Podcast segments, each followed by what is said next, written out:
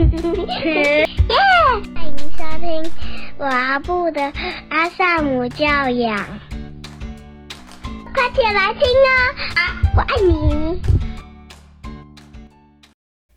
Hello，大家好，我是露露家君。随着现在有越来越多的父母亲愿意在教养的工作上做一些学习还有努力，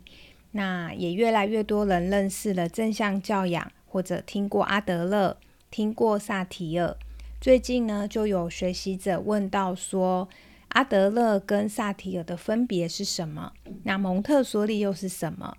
我想今天这一集呢，就就我所知的，我眼中的阿德勒还有萨提尔来跟大家做一点点的分享。那么，如同大家知道的，阿德勒是一个人，那萨提尔女士呢也是一个人，他们的心理学被大众。所用用了之后觉得很好，或者这些理念对人很有帮助，因此呢，他们就变成了一个学派。那么阿德勒是有提出个体心理学 （individual psychology），所以呢，他等于是有一个学派。萨提尔女士呢，她没有想要自成学派的意思，但是因为她提出了许多工具，在咨商或者是家庭治疗中可以做使用，所以后来的人呢就把萨提尔女士所运用的这些工具拿来用，然后因为它没有一个学派的名称，在使用萨提尔女士的这些工具的时候，就会称它是萨提尔模式。如果有学习过萨提尔的伙伴，或者是你有上过萨提尔相关工作坊的伙伴，我不晓得你们会不会有一种感觉。像我在萨提尔的学习路上走了几年以后呢，我发现当我跟我身边的学习伙伴核对，我们大家眼中的萨提尔都是有一个不同的样貌，而且可能是非常不同的样貌。那这几年，因为我在生活上是实践萨提尔跟实践阿德勒，所以呢，对这两个学派有多一点点的理解。那今天我就把。我的理解来跟大家分享，那也先说明一下，就是这是我个人的理解，因为我想每个人对于阿德勒跟萨提尔的理解都不一样，所以也许再过个三五年，我对于阿德勒跟萨提尔的理解又会有一些不同。因此，我想就当成是一个分享，大家听一听。如果能够帮助你对他们有更多的认识，我觉得这样也蛮好的。那如果我说的有一些，诶，可能你也是这方面的专家，有一些你觉得需要修正的，也欢迎你可以留言跟我分享。那我先来分享萨提尔模式。萨提尔女士她是出生于一九一六年到一九八八年的时候逝世，所以。一九八八的话，大家算一下，今年是二零二三，其实等于萨提尔女士离开这个世界上大概是三十五年的时间，所以她其实是一个离我们很近的心理学家。在萨提尔模式里，它其实有很多的工具。工具是什么意思？因为李重建老师他在台湾推广萨提尔模式，他的推广是以冰山为主。所以现在大部分的人对于萨提尔的理解，可能就是冰山。那实际上呢，萨提尔这一个模式里面，它有非常多的工具。除了冰山之外呢，它还有互动要素、天气报告、面貌舞会、家庭重塑、影响轮、自我环、生活年表等等等等。后面还有很多，我就不再一一把它念出来。在这么多的工具里，要怎么做使用呢？这个就是为什么萨提尔会让人家有一种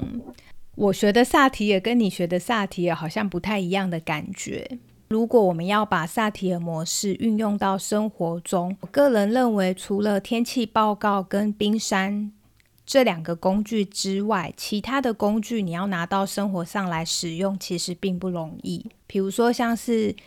画家庭图、讨论原生三角，甚至是雕塑，像这种都是属于比较专业的，在工作坊、咨商或者是在做家族治疗的时候，要有可能去运用到这些工具。在萨提尔模式里面，并没有一样工具叫做对话。那这也是为什么有些人他们会说萨提尔模式不是对话，但是这个冰山要怎么运用在生活中，其实还是很困难。就是说，我们知道冰山里面有这么多的层次，但我们还是需要透过好奇、透过对话，跟一个人打开交流，我们才能够理解他的内在，所以才展开了对话。因此。你理解到的萨提尔，可能你就会觉得，哦，它就是对话，或者说它就是一个可以用在亲子对话的工具。那我想大家可能可以有一个更宽广的看见，就是它其实里面还有非常多的工具，大家可以运用在不同的地方。那么，如果我们要把它拿来用在教养上，或者是日常生活上，我想冰山确实是最容易把它落实到生活中的。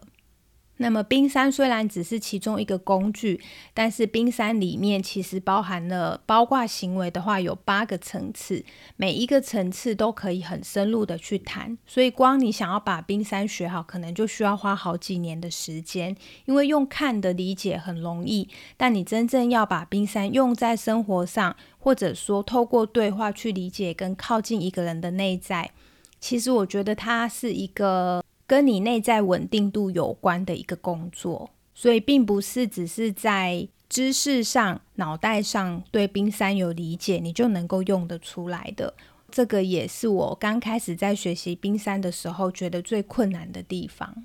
再来呢，也跟大家介绍一下阿德勒，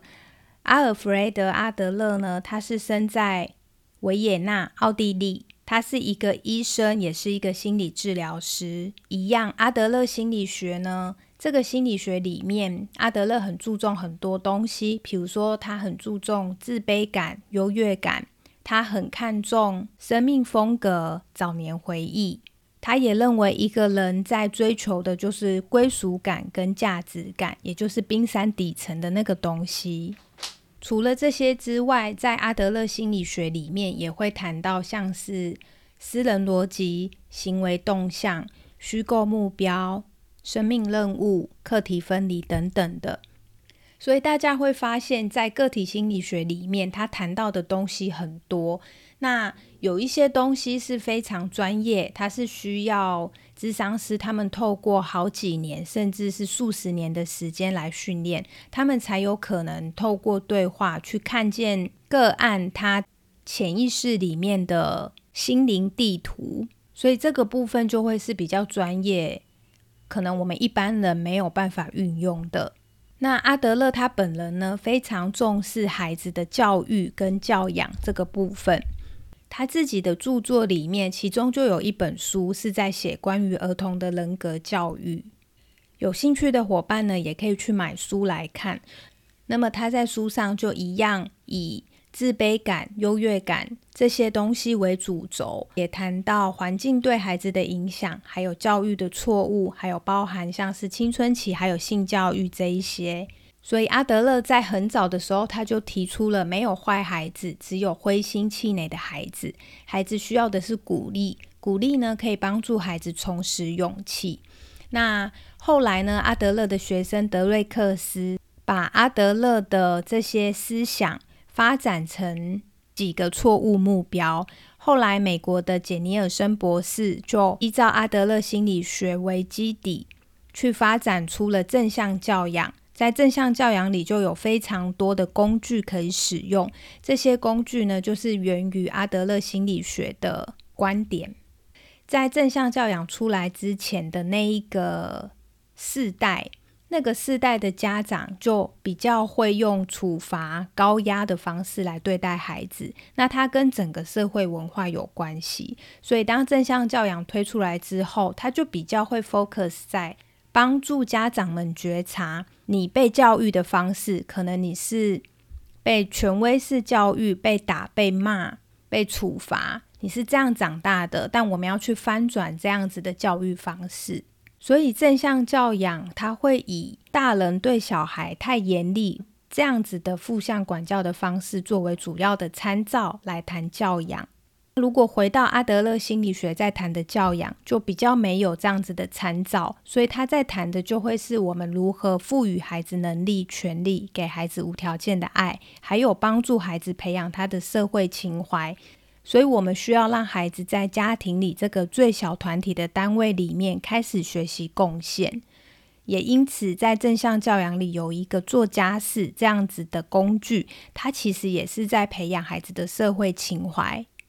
透过付出和贡献，在这个团体有一个归属感，跟培养自己的我能感，我是可以做到的，我是有能力的，我是有价值的。所以正向教养它并不是阿德勒心理学的全部。现在呢，可能更多的人他们听到阿德勒就会说：“哦，我知道那是被讨厌的勇气。”或者说：“哦，我知道那就是阿德勒正向教养。”但实际上，阿德勒心理学它在谈的面向是很广的。那如果大家是从《被讨厌的勇气》这本书认识阿德勒的，我想可能你们也会有一些误解。在《被讨厌的勇气》这本书里，第一章就讲了心理创伤并不存在。很多人都以为阿德勒心理学它就是认为心理创伤并不存在，但是呢，大家不要忘记，这本书的作者并不是阿德勒本人，他只是一个设计对白。如果你有仔细阅读这一本书，它只是有一个很耸动的一个观点，但是阿德勒心理学并没有否认心理创伤的存在。他其实这句话真正要谈的是，你过往的创伤并不能决定你的未来。如果你的创伤决定了你的未来，那就是因为无意识的决定。所以，透过学习阿德勒心理学跟目的论的学习，我们要去看见过去的创伤如何造成现在的我们，如何影响了我们，然后接纳了之后，那我们要去哪里？目的论这时候就要进来，我们的目的是什么？我要去哪里是由我决定，而而不是由我过去的创伤所决定。这个才是被讨厌的勇气里这一句话，他真正想要表达的意思。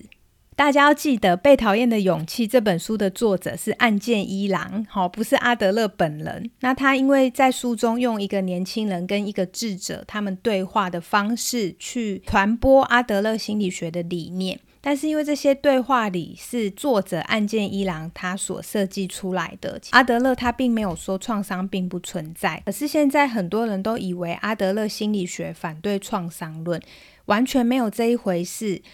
在阿德勒心理学里面，他非常重视早年回忆。他认为一个人他的行为动向跟生命风格，在五岁以前都写在早年回忆里面了。所以现在你去跟一个成年人互动，如果可以，他其实都会去问你早年的一些回忆。这个跟萨提尔模式在做的回溯是一样的。所以我们会去看你过去经历了什么，从你过去经历了什么里面去找蛛丝马迹，你可能下了什么决定，你对于人生有什么样的看法，对于婚姻，对于伴侣关系，对于应该要如何养儿育女，或者是你的人生有什么样的目标，它可能都藏在你的早年回忆里面。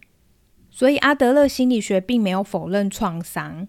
那为什么会让人家有这样的误解？是因为他确实否定弗洛伊德的因果论，他认为是目的论而不是因果论。因果论的意思就是因为这样，所以那样。因为我小时候被打，所以我现在打小孩很合理，这叫因果论。所以依照弗洛伊德的因果论呢，就是我过去是这样，我现在就是这样，我未来也就是这样，我就没有什么希望了，会给人家这种感觉。那阿德勒他认为不对，不应该是因果论。他认为人是一个很有自主性的，所以他反对因果论。他认为人是有目的的。在你的潜意识里有一个心灵地图，你可能已经为自己划定了一个虚构目标，一个优越目标，只是你不知道你自己划定的那个目标是什么。可是显现在冰山上层，你的行为就是一直往着那个虚构目标的方向移动。所以阿德勒确实反对因果论，他提倡的是目的论。目的论的意思是说，那我要什么？我要的是什么呢？我的目标是什么？这个跟萨提尔模式的 quantum model 还有 positive model 是一致的。也就是说，我小时候被打，可是现在我决定不要打小孩，因为我不希望我的小孩跟我一样承受疼痛或者是心理上面的一些伤害。所以，我过去被打，我现在就会打小孩。这个就是因果论的说法。如果以目的论的说法，就会是我过去被打，现在我决定不要再打小孩。所以大家会看到那个因是一样的，我过去都被打，但是那个。结论不一样。如果我用因果论来看，那我就注定要打小孩，我不用改变了，它就会变成一个我可以不用学习，我可以不用改变的借口跟理由。可是如果以目的论来看，不对，是你决定你要不要改变的，是你决定你要不要用一个新的教养方式去养育你的孩子，或者是你决定要用旧有的模式去教你的孩子。所以各位要记得，阿德勒他反对因果论，但是他并没有否认创伤。相反的，他会透过你的早年回忆去看一看你曾经受到的伤害，为你写下了什么样子的观点或什么样子的信念。然后他的目的一样是去重写你的行为动向，或者是你的优越目标。只要你在做的事情是有社会情怀的，那么自卑感就是没有关系的。所以自卑感不是问题，而是在于你如何运用你的自卑感。当你的自卑感困住了你，让你没有办法往前进，那这个自卑感就是所谓的自卑情节。那如果这个自卑感让你奋发向上，你因为感觉到自己不如人，所以你很努力的学习，或者很努力的想要达成某一个有利他情怀的目标。那这个自卑感就是被运用的很好的。有些人在看了《被讨厌的勇气》之后，会以为阿德勒心理学认为，你今天之所以有这样的呈现，或者你今天有这样子的结果，跟过去没有关系，所以不需要探索成因。这个呢是在书上里呈现出来的，但是并不是阿德勒心理学主张的观点哦。阿德勒心理学是会去看一个人的早年回忆，并且探索成因，然后再予以松动的。好，所以今天呢，顺便帮大家厘清一些，如果你对阿德勒心理学有一些误解，希望你可以更多、更清晰的了解这一门心理学。那回来讲萨提尔也是，其实萨提尔女士她并没有写冰山，冰山呢是由她的学生贝曼博士所整理出来。好，虽然贝曼博士他不认为冰山是他同整的，因为其实萨提尔女士在她的著作里也有曾经谈及冰山，但原则上现在我们正在学习的这个冰山的框架是贝曼博士他根据萨提尔女士她在对话的时候的脉络同整出来的。所以说，阿德勒跟萨提尔到底有什么分别呢？在阿德勒心理学里面，他其实就是以自卑感跟优越感开始谈起。那他也谈到课题分离是一个入口，目标是社会情怀。社会情怀是翻译过来的，所以可能有些人会不太能理解社会情怀是什么意思。它的英文叫做 social interest，那其实它的在原文呢是德文，所以它可能经过了翻译成日文、翻译成英文、再翻译成中文，大家可能会不太理解。但他想要谈的就是说，一个人对别人的关心、付出、贡献的这个部分，如果以我的语言来说，可能就会是利他。所以社会情怀就是利他的意思。那萨提尔就我个人的学习历程，我觉得它比较像是一个自我整合的工具，就是说，除了冰山，你比较好把它拿来生活上做运用，其他的像是原生三角，看你自己的家庭规条，甚至是你在工作坊可能会经历到的雕塑，这些都是帮助你为你自己的内在还有你的过去做一个自我整合，然后重新把自己的生命力拿回来。那么在萨提尔模式里，他很注重的四个目标，就是当你学习了萨提尔，你可以这样检视你自己，就是你的自我价值感是否有提升，你是否发现到你并非没有选择的，其实你是有选择的，而且你是否愿意为你的选择而负责。最后一个呢，就是我们如何一致性的去跟我们身边的重要他人做沟通，这个呢是萨提尔模式的四个目标。所以你会发现，萨提尔模式里，它大部分的工具会比较着重于陪你做一个自我探索、自我整合，然后去学习如何一致性的沟通，拥有一个好的关系，不管是亲子关系、伴侣关系、人际关系，或是职场上跟同事之间相处的关系。那阿德勒里面在谈的，可能更多会让人家感觉比较像是观点，不管是你对于课题分离、社会情怀这些的理解，它可能都会更像是一些观点上的学习。对我而言，萨提尔跟阿德勒，它其实是完全不冲突，甚至他们是相辅相成的。所以，像我在学。阿德勒正向教养的时候呢，我就会发现学一学卡住了，做不到。那我就去萨提尔那一边学自我整合，补足自己的价值感。当一个人他有自我价值感，他就不会忙着自我保护，这个时候他才能够有社会情怀，就是阿德勒心理学非常重视的这个部分。那么回到实际的生活上。你可能就会发现，我学了阿德勒心理学之后很难用，因为我知道要课题分离，但我不知道要怎么样课题分离，就是实际上怎么做我不知道，所以才会有后来的正向教养，发展出许多的工具，让你可以把阿德勒心理学落实在生活中。那萨提尔也是，就当你学了萨提尔这个心理学之后呢，你很难把生活年表、原生家庭或者雕塑这一类的东西拿来生活上做运用。因此呢，我们就会使用贝曼博士发展的这个冰山框架，还有重建老师发展出来的好奇，崇义老师发展出来的冰山对话，还有怡婷老师提出的听核心。这些工具，我们会把它运用在生活上、人际上、教养上，去靠近一个人。所以呢，我想这边大概伙伴听到这边，可能你就会有一些离情。冰山它并不是萨提尔模式的全貌，天气报告也不是萨提尔模式的全貌，它们就是这个模式里面的其中一个工具。课题分离呢，也只是阿德勒心理学里面提倡出来的一个观点。但它并不是阿德勒心理学的全貌。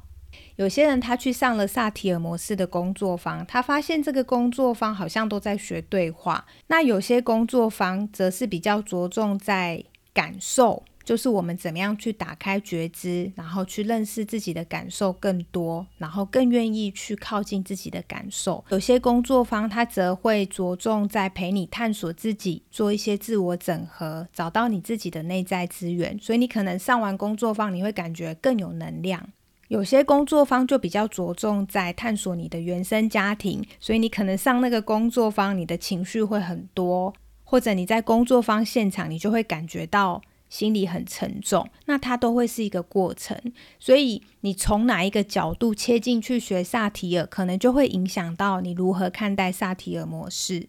一样的，你从哪一个角度切进去认识阿德勒，你可能是从《被讨厌的勇气》这本书，你可能是从简尼尔森博士的正向教养，或者你可能是从阿德勒他的原著。当你切入的点不一样，你对这个心理学的看见可能就会跟其他的人其实是不一样的。曾经有一个老师他说，阿德勒心理学很像是一座矿山，当你进到这个矿山里，随便捡一个东西出来，你就可以得到一个宝藏，你就很好用的意思。那我想阿德勒跟萨提尔都是这样子。如果要一句话来形容，我觉得萨提尔模式它最重视的就是提升一个人的自我价值感。提升了之后，你就能够为自己做选择、负责，并且去一致性的沟通。一样一句话来形容阿德勒心理学，我认为他最看重的就是社会情怀。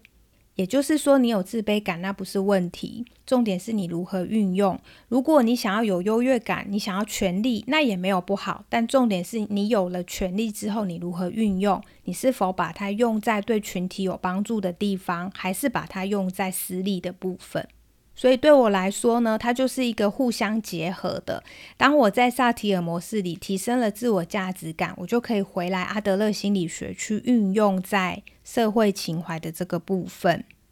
当我是一个自我价值感充足的人，那么我可以做些什么，让我身边的人因为有我而更好？